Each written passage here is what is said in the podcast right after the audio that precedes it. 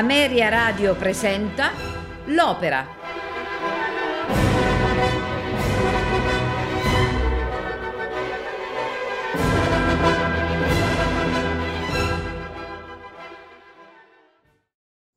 Giovanna d'Arco è un dramma lirico di Giuseppe Verdi, scritto sul libretto di Temistocle Solera. Fu rappresentato per la prima volta il 15 febbraio del 1845. Una storia tratta parzialmente dal dramma Die Jungfrau von Orleans, La pulzella d'Orléans di Schiller. Dopo il discreto successo dei due Foscari al Teatro Argentina, Verdi fu a Milano per un'opera vecchia e un'opera nuova. All'apertura della stagione di Carnevale del 1845 mise in scena i Lombardi alla prima crociata. Qualche settimana dopo, la sera del 15 febbraio del 45, andò in scena Giovanna d'Arco, che Temistocle Solera, su commissione del teatro alla Scala, aveva tratto appunto dal dramma di Schiller. Solera ridusse a cinque i personaggi che nel dramma di Schiller erano 25 e mentre nel dramma originario Giovanna d'Arco si innamora di un nemico inglese, nell'adattamento di Solera la protagonista si innamora del re francese Carlo VII. Il libretto di Solera è stato definito un cumulo di incongruenze un'offesa continua al buon gusto artistico e alla verità storica. Ma Verdi iniziò a comporre questa sua nuova opera il 9 dicembre del 44 e terminò la composizione il 6 gennaio del 45. Iniziò a strumentarla il 12 gennaio, mentre erano già in corso addirittura le prove. Gli interpreti principali di allora furono Erminia Frezzolini, Antonio Poggi e Filippo Colini. L'opera ebbe all'esordio scaligero un buon successo e le recensioni dell'epoca registrano molti elogi, soprattutto per la performance della Frezzolini. Venne poi rappresentata a Firenze, dove all'inizio non piacque in verità, a Senigallia, dove ottenne grande successo di pubblico, e a Roma, dove il titolo fu cambiato in Orietta di Lesbo e l'ambientazione mutata per motivi di censura, intendendosi evitare di mettere in scena una santa cristiana. Nel 24 dicembre del 1845 l'opera fu eseguita a Venezia, al Teatro La Fenice. Il soprano era la cantante tedesca Sofia Lowe. Per essa Verdi scrisse una nuova cavatina che oggi però è andata perduta. L'esito della prima milanese, come si è detto, era stato molto buono. Ciò nonostante si verificarono dissidi di natura economica fra Verdi e l'impresario della Scala. Bartolomeo Merelli, cosicché Verdi non scrisse più nessuna nuova opera per la Scala fino all'Otello nel 1887. Tuttavia la Giovanna d'Arco fu nuovamente eseguita alla Scala nel 1958 e poi ancora nel 65 e in quest'ultimo allestimento il soprano era Teresa Stolz. In generale Verdi approvò le iniziative di allestire nuovamente questa opera solo quando si potesse contare su cantanti di valore non comune, quali appunto la Stolz o Adelina Patti. Nel 1941, nel quarantesimo anniversario della morte del compositore, la Volksoper di Berlino mise in cartellone la Giovanna d'Arco, con un'iniziativa che aveva forse anche fini propagandistici anti-inglesi. Per l'occasione, il musicologo Fritz Brust pubblicò sul periodico nazista Das Reich del 2 febbraio del 1941 un articolo nel quale sosteneva, del tutto falsamente, che tale opera fosse rimasta per quasi un secolo sepolta nella polvere d'un archivio, che nessuno la conosceva e che lo stesso Verdi dopo la prima esecuzione del 45 avesse vietato di rappresentarla in quanto, sempre secondo Brust, il compositore era rimasto profondamente insoddisfatto della qualità dell'esecuzione. Smentendo tali affermazioni, Massimo Mila osserva che la Giovanna d'Arco fu in realtà sempre ben nota agli studiosi e che dopo la prima milanese, in vita di Verdi, essa fu allestita in molte altre città fino al 65, appunto come abbiamo detto prima. L'opera Fu poi rappresentata al San Carlo di Napoli nel 1951 con Renata Tebaldi e Carlo Bergonzi, che appunto ascolteremo questa sera. Nel 1972 ne venne realizzata un'incisione discografica, i cui interpreti principali furono Montserrat Caballé, Placido Domingo e Cheryl Miles, con James Levine direttore. Al teatro La Fenice, essa venne allestita nel 72 con Katia Ricciarelli.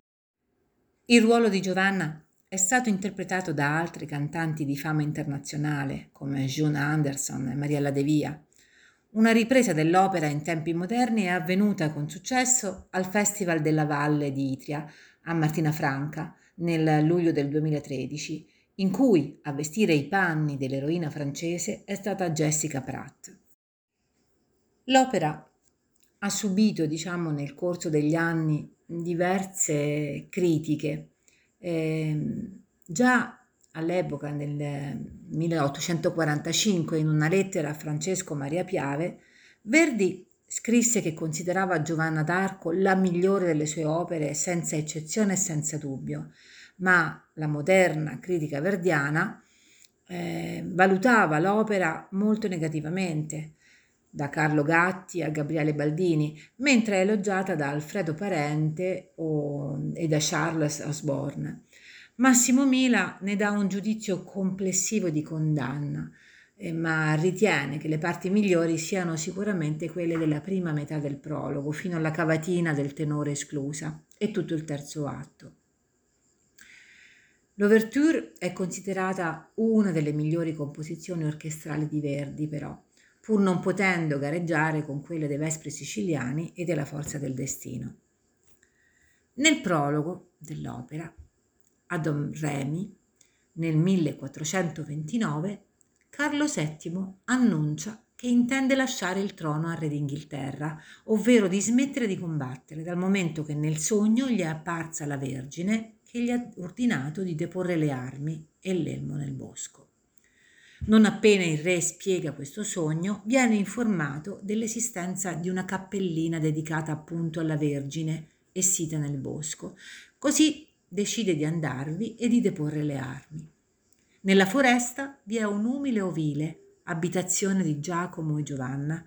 Giovanna ritorna dalla cappellina della Vergine sconfortata per la sua impotenza a combattere e per la Francia, che sta, momento dopo momento, per essere sottomessa dagli inglesi.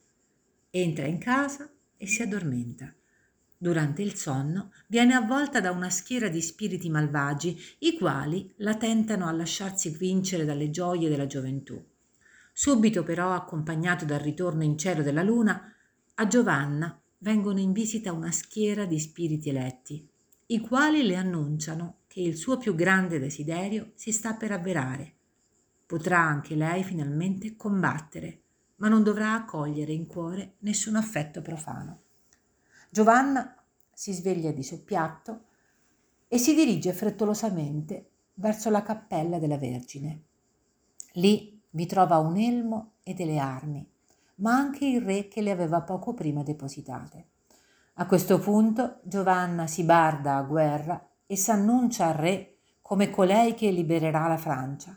Intanto Giacomo da una finestra di casa vede la scena e pensa che il re, con l'aiuto del demonio, sia riuscito a conquistare la figlia. Mentre Giovanna lascia il suo ovile, Carlo comincia ad innamorarsi. Nella prima scena del primo atto, luogo rupestre presso Reims, i soldati inglesi piangono la sconfitta giunta dopo tante vittorie ed assieme al loro comandante Talbot discutono la via di fuga. Improvvisamente appare Giacomo, il quale promette ai nemici di suggerire la causa delle loro sconfitte.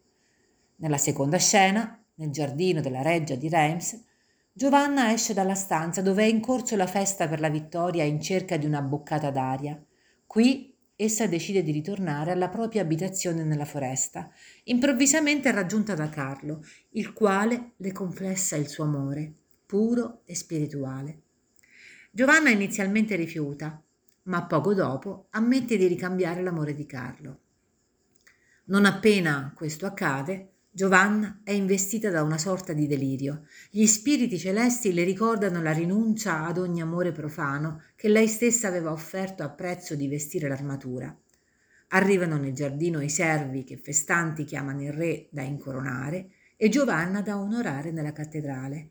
Carlo prega per Giovanna, la quale viene inondata da una schiera di spiriti malvagi che esultano per la vittoria contro l'anima della donna guerriera. Nel secondo atto, in piazza di Reims, a sinistra la cattedrale di San Dionigi, la folla inneggia alla Vergine Guerriera.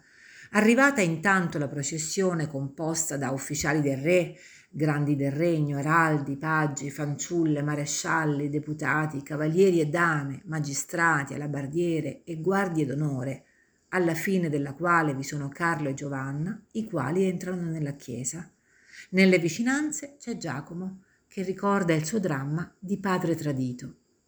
Carlo, ormai incoronato, incoronato re, esce dalla chiesa e annuncia che questa verrà dedicata a Giovanna. Improvvisamente avanza Giacomo, che accusa la figlia dinanzi a tutti di rapporti con il demonio. Giovanna, sapendo che era venuta meno alla rinuncia dell'amore terreno, non sa come discolparsi. Maledetta da tutti, tranne che dal re, la fanciulla si getta nelle braccia del padre, il quale la purificherà con il rogo. Nel terzo atto, Giovanna è imprigionata in una rocca inglese. Dalla sua cella ode i suoni della battaglia che è ancora in corso e immagina il re circondato dalle truppe nemiche. Entra Giacomo, al quale Giovanna rivolge una preghiera. Chiede che le sue catene siano spezzate e confessa di aver amato per un istante solo Carlo, ma di essere sempre stata fedele a Dio. Giacomo, una volta compresa la purezza della figlia, le infrange le catene e la invia a combattere contro gli inglesi. Giovanna esce precipitosamente dalla rocca e si inoltra nella battaglia. Arrampicato sulla vetta della torre, Giacomo osserva la figlia che combatte a fianco del re e scaccia gli inglesi. I francesi hanno vinto e il re entra festante nella rocca perdonando il vecchio pentito. Delille, però, annuncia che Giovanna, durante la battaglia, è morta. Carlo, profondamente costernato, vaneggia. Vede avanzare lentamente la salma della cara ormai defunta, trasportata da un corteo. D'improvviso, quasi miracolosamente, Giovanna si alza, riconosce il re e il padre e chiede la sua bandiera. Afferratala, vede aprirsi il cielo e discendere la Vergine Maria. Essa trasfigura e muore, compianta da tutti ed accolta dagli spiriti eletti. Ascolteremo questa sera di Giuseppe Verdi Giovanna d'Arco con Renata Tebaldi nel ruolo di Giovanna, Carlo Bergonzi, Carlo Tavo, Rolando Panerai, Giacomo, Antonio Massaria Talbot, Giulio Scarinci, Delil. Coro e orchestra della RAI dirige Alfredo Simonetto. Buon ascolto.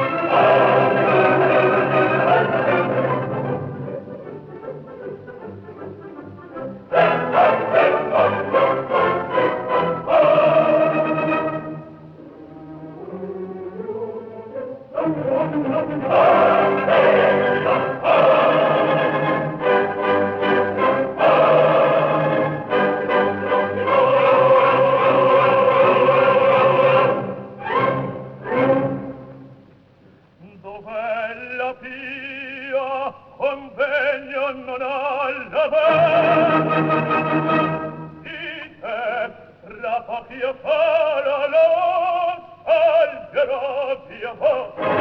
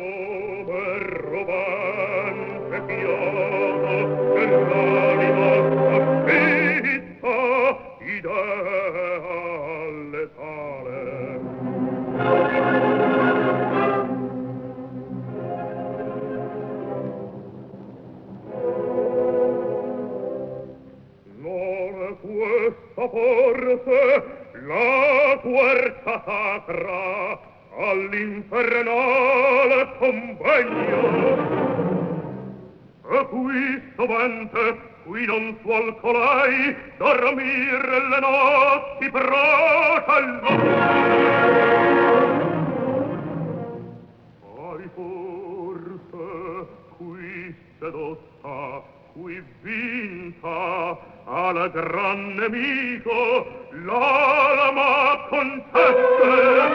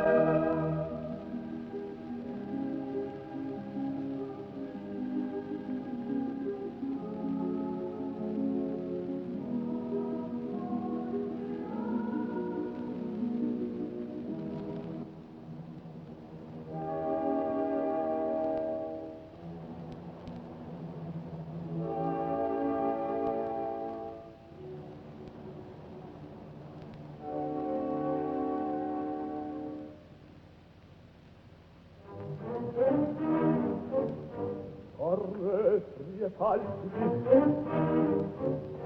Che mai s'apparve guardami guardami. Non ti minaccia.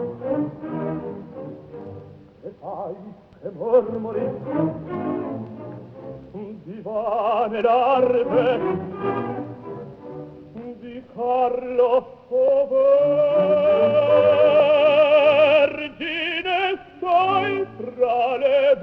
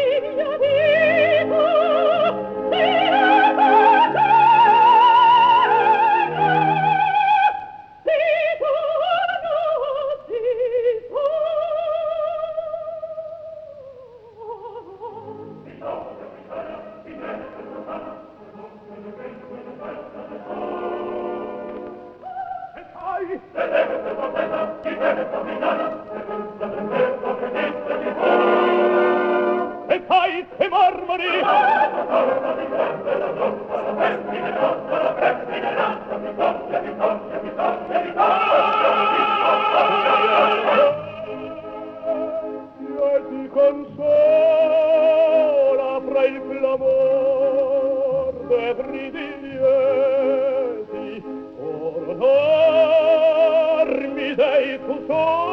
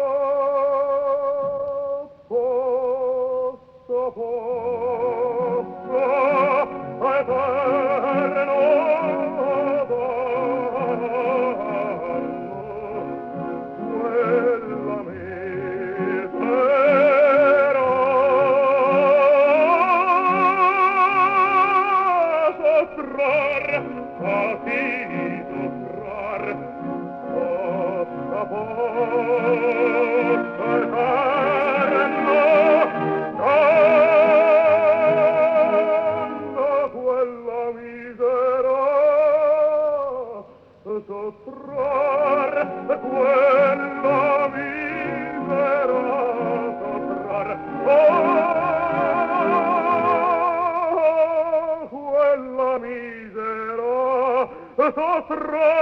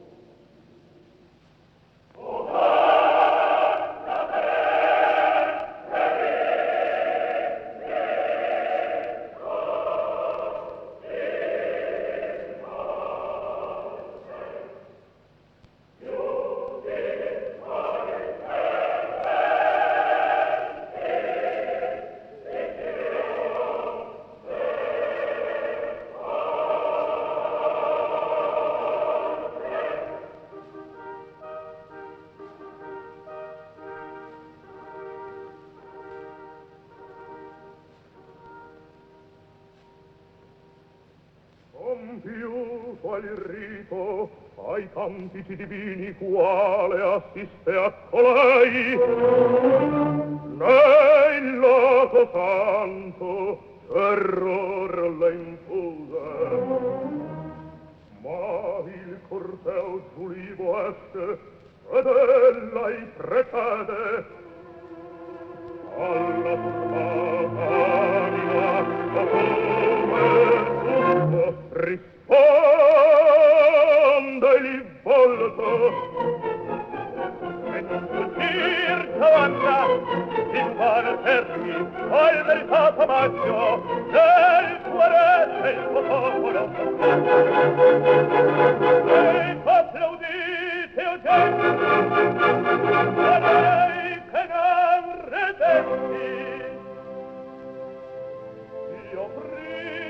open.